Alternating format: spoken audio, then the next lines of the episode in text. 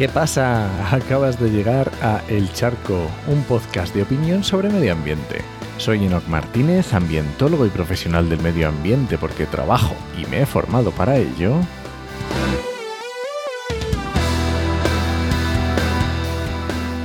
Y hoy voy a opinar sobre los precios de las cosas. Sí, sí, los precios de las cosas. ¿Cuánto cuesta? Pero antes recuerda que este podcast pertenece a Podcastidae, la red de podcast de ciencia, medio ambiente y naturaleza.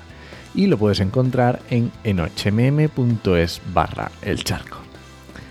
Vamos a ver. Hoy quiero reflexionar sobre algo que no sé si te habrás dado cuenta.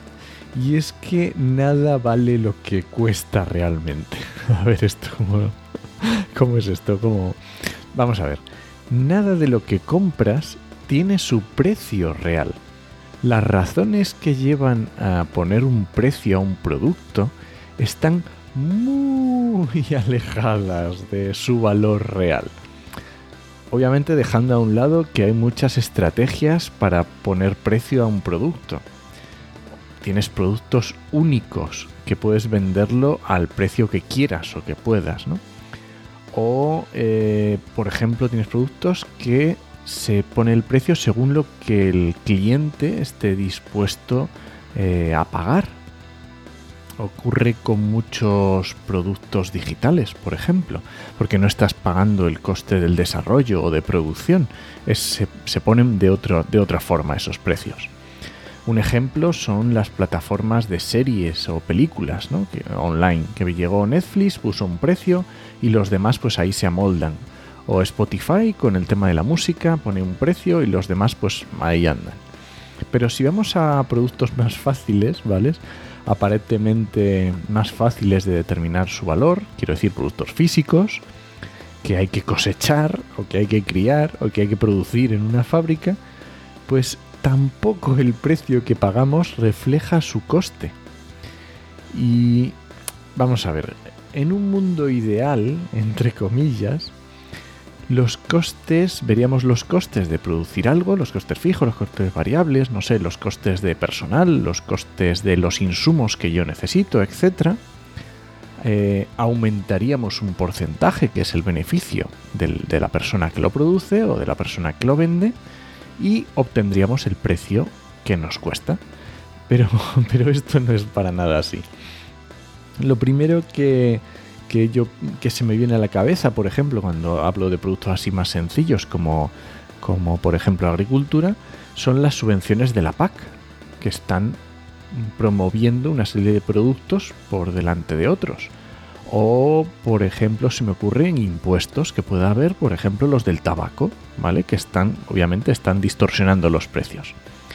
Y voy a, voy a utilizar justo el tabaco, me sirve para, para ver a dónde quiero llegar, a ver si consigo explicarlo bien. El impuesto de, sobre el tabaco se establece porque es perjudicial para las personas y hay que pagar el coste sanitario que se va a incurrir estas personas. Obviamente estoy sobresimplificando un problema, pero quiero que se entienda la idea. Muchas cosas van alrededor de esto, pero quiero que se entienda esta idea. Así que en un mundo ideal, además de los costes de producción, en este ejemplo del tabaco, de ir a cosechar la planta, de luego producirlo, secarlo, etcétera, etcétera, pues en un mundo ideal deberíamos añadir, por ejemplo, los costes que eh, inducen a la salud de las personas, como decíamos el tabaco, pero podemos pensar también en el azúcar, deberíamos poner impuestos en el azúcar ya que nos perjudica la salud. Pero también deberíamos poner los perjuicios que causan al medio ambiente. ¿Cuánto cuesta dejar como estaba un acuífero contaminado por nitratos de la agricultura? ¿Quién tiene que pagar ese, ese destrozo al medio ambiente? Debería incluirse ese coste en el precio de los productos que se están produciendo.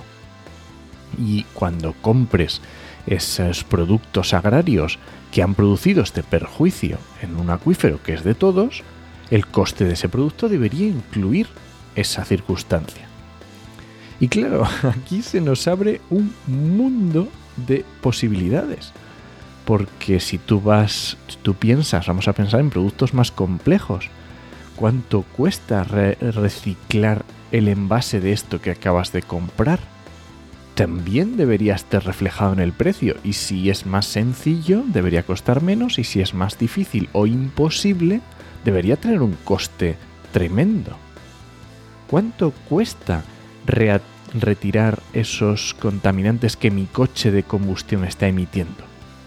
¿Cuánto cuestan esos prejuicios para la salud de las personas?